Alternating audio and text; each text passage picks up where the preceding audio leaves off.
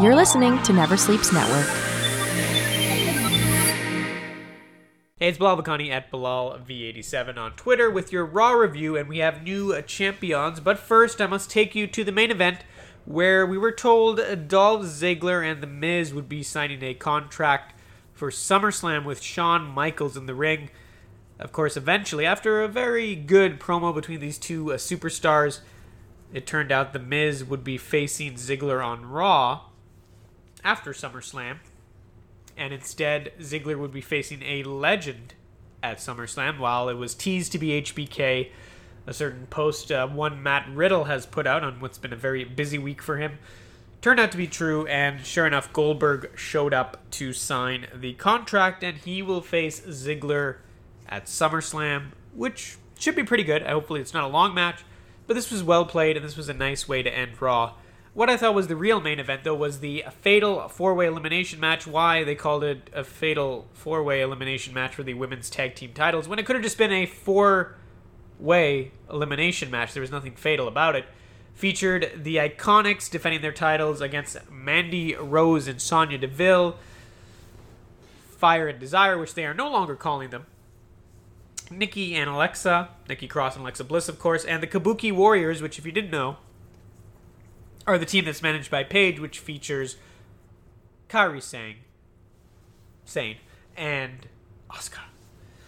Of course, this was Corey Graves' dream, as he had Alexa Bliss and Mandy Rose in the same match, so that was pretty hilarious. And to my surprise, despite laying the smackdown early on, the Iconics were the first out of this match. So we were basically guaranteed brand new WWE Women's Tag Team Champions at the first commercial break, which was brilliant. I, I cannot give WWE enough credit. You build up the Iconics as this strong team that came out firing, but just caught off caught off guard they're out. Brilliant. So then we continue. Mandy Rose and Sonya, they're out next. They've got their own storyline. It makes sense. So we come down to the Kabuki Warriors and Cross Bliss, Bliss Cross, if you will. This is where it got interesting. Because as part of the SummerSlam coverage, I actually spoke to Alexa at around 2 o'clock today. I actually asked her the first question in the uh, conference call with WWE, and I actually questioned her friendship with Nikki Cross. And karma's a hell of a thing because sure enough, Alexa and Nikki, because of their great friendship, became the tag team champions. And this probably sets up a good rivalry with the Kabuki Warriors as they are the only face team in this division right now. Seems like the natural place to go. And this was absolutely excellent to all the people who thought that this title couldn't work without Sasha and Bayley. You're dead wrong and I still think Charlotte eventually will have a place to play in this division. But this was great. I loved it. Um, and, and, this was one of the best matches. Uh, well, this is a very good match. I don't want to get carried away, but I loved it. We also had a nice moment to kick off Raw where the superstars came out and stood in respect of the victims of the shootings in El Paso, Texas and Dayton, Ohio. This kind of cut to the Raw intro. And pretty smoothly out of this, everybody kind of went back, but Samoa Joe approached the commentary desk and was quite upset that he was accused of attacking Roman Reigns by WWE.com.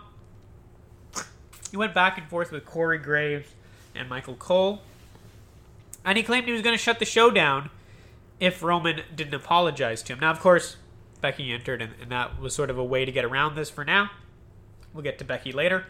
Later, we got uh, Joe backstage apparently bumping into a production assistant who informed him that Roman was arriving.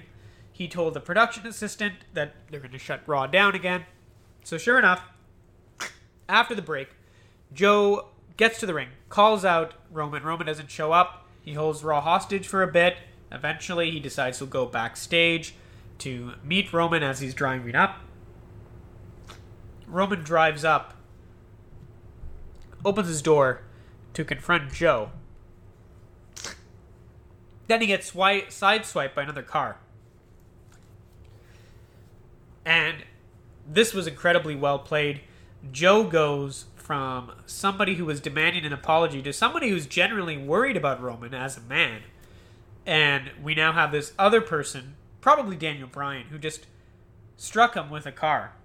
And certainly it was this compact car to a SUV, so that seems to fit. Um, but this was this is very well played, very intriguing, very well done. Not as well done was Brock Lesnar and Paul Heyman. They cut their standard promo. Rollins stumbled out to the ring with a chair. Lesnar smashed him, got the chair. After this, Seth got on the mic, questioned himself a bit, but reasserted that he would go after the title and claimed he would beat Brock. He guaranteed it. This was all long and pointless. Like, why couldn't Brock Lesnar just come out and say, I have a cup, so it doesn't matter if Seth Rollins is going to hit me in the groin. I have strengthened the one weakness I had, as opposed to just beat him up and tell us the same narrative. I don't know. This was uh, disappointing. We also had, uh, I mentioned Becky. She teamed up with Charlotte in a weird choice against Natalya and Trish. This match ended in a DQ as Charlotte abandoned Becky because of a quick tag. Natalya was going to hit the sharpshooter. She didn't break it on a five count. Trish, who's Natalya's partner, had to break this up. And it just made me realize um, why did Trish not team with Becky? And why was Trish not in this match? And why did Charlotte not team with Natalya? who, who they have a working relationship? This is weird. Uh, it was effective because Natalya really sold the sharp, or Becky sold the sharpshooter she got from Natalya. We go backstage. We get an interview with Becky talking about Natty, and then we get Natty saying she would end Becky's career, which seemed incredibly unlikely. And I don't know. I want these matches, but this was really not well put together, and I was quite disappointed. What I did like was Maria at her OBGYN, ladies correct me, and she had an appointment. She insisted her husband Mike Kanellis come with her. It turned out her doctor was actually a referee, and Mike pinned Maria. He became the new 24 7 title champion as he headed out to the lobby. Before he could leave the, the I guess, the OBGYN lobby, R-Truth was there with Carmella. I thought it was Drake Maverick, which is funny. Um, he pinned him. R-Truth used a fake baby to distract Kanellis, which worked, oddly enough. And R-Truth is once again the 24 7 champion. This was good. Not too much. I, I, I was disappointed Drake wasn't part of this. But it works. Good. I like it. Fun. Creative. Good job. Falling back on what we saw with the U.S. title last week in the Gauntlet, this somehow was an excuse to give us Rey versus Andrade yet again. And don't get me wrong, these matches are really good. But the problem I have is we don't have we haven't had a big storyline with these guys. Instead, we just get these random matches interspersed whenever they need something good, I guess. Rey lost because, of course, Zelina Vega got involved again, and you kind of know how it goes from there. The match was excellent. I just. I need a big feud with these guys. Get Rey's son involved. Don't just give me this randomly. It's it just doesn't work for me. There was initially just a Twitter salute to Harley Race, and then there was a commercial break, which I thought was very weird. Until WWE came back, Michael Cole regaled us with a story of Harley Race, which wasn't really clearly transitioned to a video package about Harley Race. It did, the things just sort of happened back to back, but this was effective. Obviously, this is what you want to see. I'm sure there'll be a bigger special on Harley Race uh, later. But I was, I, you know, I, I, I know WWE is big on these commercial breaks, but when a legend passes away, just spend one segment on it.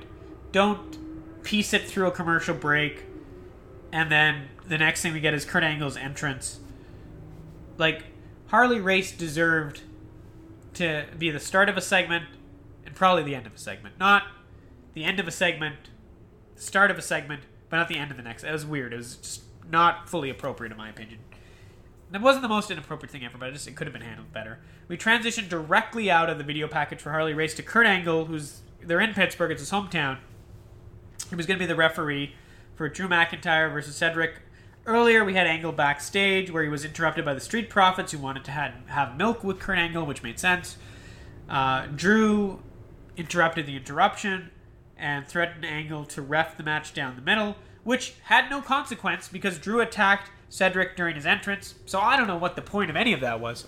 Um, it was just a chance to put Kurt Angle on screen more, I guess, but didn't even make sense in the mind Like, why, if you are Drew McIntyre, do you care about how Kurt Angle calls a match if you're just going to attack your opponent before the match and it never happens?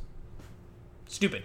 Um, the good thing, though, is with this happening, it gave Bray Wyatt a chance to attack Kurt Angle. That was very effective. Although I, I worry that we're just turning Bray into a straight heel when he has a lot of face appeal, and I'd prefer he attack some bad guys as well and just indiscriminately be going after everybody. But that's just me. As we get to the end of Raw, unfortunately, it's all about the men's tag team side. We had the WWE SmackDown Tag Team Champions, the New Day, who were without Kofi Kingston because he had other responsibilities. And as soon as I saw these guys on Raw, I thought, okay, well, the wild card rule is back. And wow, if these titles were on heavy machinery, they would mean so much more because I've seen these titles on the New Day forever. I don't care. And they were taking on the Raw Tag Team Champions, the OC, who did have AJ Styles. This match initially ended in a DQ when Styles attacked. Uh, eventually, Ricochet came down for the save. Of course, it was restarted as a six man tag, which the OC won anyways, under similar circumstances. So that was needlessly long. But I like the Ricochet save, so that was not bad. And as always, the least important part of Raw was the Viking Raiders defeating a couple jobbers again. None of the commentators could even name these jobbers. This will never end. This is like part 5,000 of the. I'm, I'm joking. Of the Viking Raiders defeating jobbers. Um, please stop it. Anyways, that's what I thought of Raw. I'm Bilal Vakani. You can follow me at BilalV87 on Twitter. I'll be releasing my chat with Becky Lynch and Alexa Bliss very soon. I'm also going to be at SummerSlam. I've been approved by WWE, so I'll have a lot of stuff for, for you guys there. And uh, yeah, keep an eye on uh, wrestling-edge.com for your wrestling news. And of course, check out the Never Sleeps Network. Lots of great wrestling shows on there, including my buddy Casey Corbin, who's always talking wrestling, and that's a show you might as well check out as well. It's awesome. I've been on it. Jimmy Hart's been on it. They got great guests, aside from me. Until next time, peace out. Never Sleeps Network. This has been a Never Sleeps Network production, executive produced by Alex Ross. For more information and content, visit neversleepsnetwork.com.